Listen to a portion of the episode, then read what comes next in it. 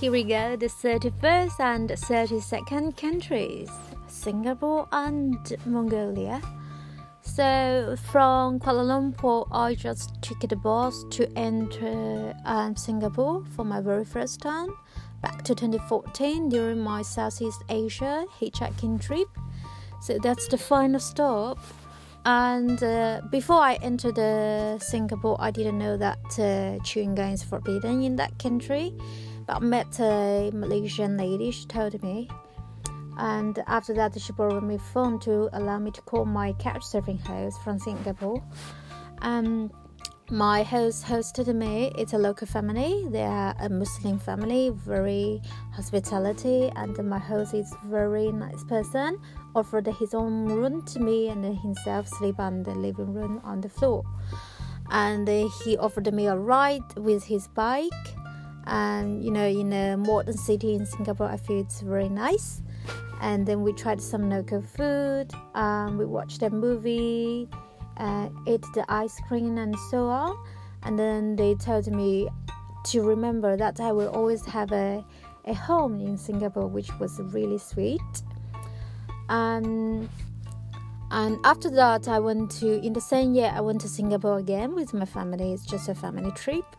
So the next time when I uh, visited Singapore again, I would like to see more things about the nature. I mean, even it's not big, but still there's some nature area in this small piece of land. So that's what I am, I'm looking forward. Um, after the first Southeast Asia hitchhiking trip, I worked uh, a little bit in Hong Kong, but I was thinking to hitchhike, you know, outside of uh, Asia. So, and then I just planned a roughly road, like from, you know, there are so many neighbor countries who share the ro- road border with can- uh, China. So I was thinking to throw Mongolia, Central Asia, and to Eastern Europe and all the way to Turkey. So Uh, I, in twenty fourteen, in September, I started this journey, another hitchhiking trip. So I took a train from um, China to the border of uh, Mongolia. And then I, you know, so all together with the trains in China and the trains uh, from the border town to Zamut in Mongolia.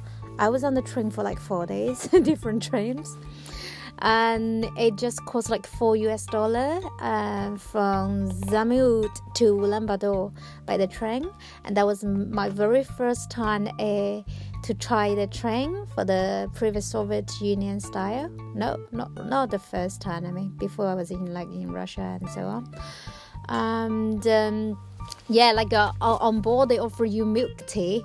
But normally in Hong Kong, milk tea is, you know, sweet, and that the, in Mongolia it's salted. So the very first time when I drink it out, I, I was like surprised. And then on the overnight train, I just like uh, spent the time with the local people. Even they don't speak any English, but we played the cards. They showed me their way, I showed them the Chinese way. And then the stars, I couldn't forget the stars through the sky, through the train window. That was just so uh, glamoury, yeah. And then in the early morning, I arrived. Uh, one guy, one local guy on the train, just uh, as uh, accompanied to me to try to contact my couchsurfing host. Uh, my host in uh, Ulaanbaatar is a South Korean guy. And I was his very first guest, and he was doing volunteer in Ulaanbaatar.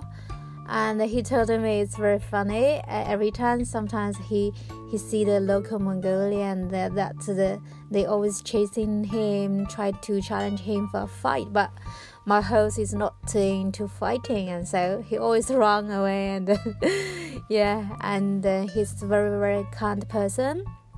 And then um, I still remember, like before, I was thinking, oh, you know, Mongolia, the the fresh air and and the nature. But actually, in Ulaanbaatar, the capital, the air pollution was like serious. Like if you go out without uh, wearing a, a mask, you know, when you return back home, it's so dirty you get. Yeah, that's out of my ex- expectation.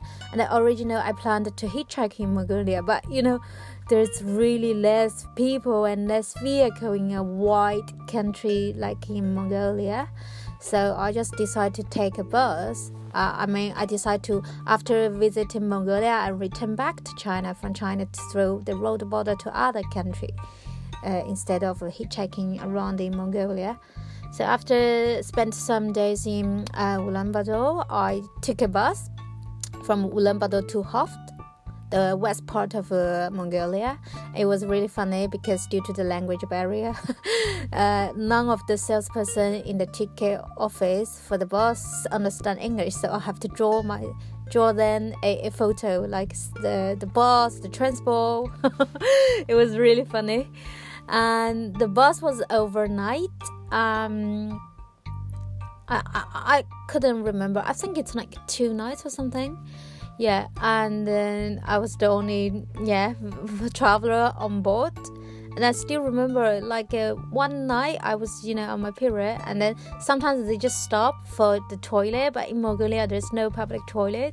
What what what you will find is just on the two side of the road there's like some some holes, and then people just you know do their things, and especially for ladies they needed like the the big coat of the Mongolian style coat to cover them while they are doing their thing, but I don't have that one, so and the local ladies sometimes they borrow me theirs. And then I met a little girl uh, who was uh, traveling with uh, her her mom, and uh, the little girl was so adorable. Every time she just keeps talking in local language with me, but which I understand nothing. And uh, she's just so adorable, and I was like super on a tiny budget, and, and then uh, you know every time when we stopped for food, I was just eating instant instant noodles. So the other locals might think, uh, I, like the local food doesn't suit my taste. Actually, no, I was just control my budget. And after we finally arrived, Khovd, it's just getting dark, very late. It's like mid- midnight or something. And then I, I still remember there's a drunk person during the during the night bus journey.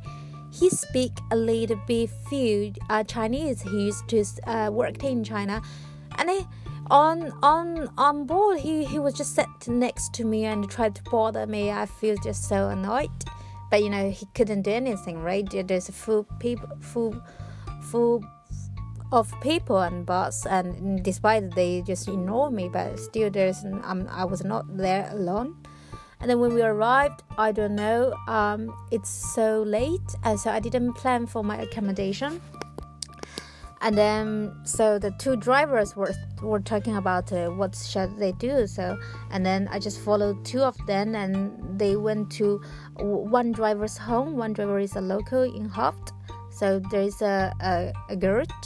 And then, like uh, the driver lives with his wife and three little daughters. And they slept on the right-hand side after you enter the gate.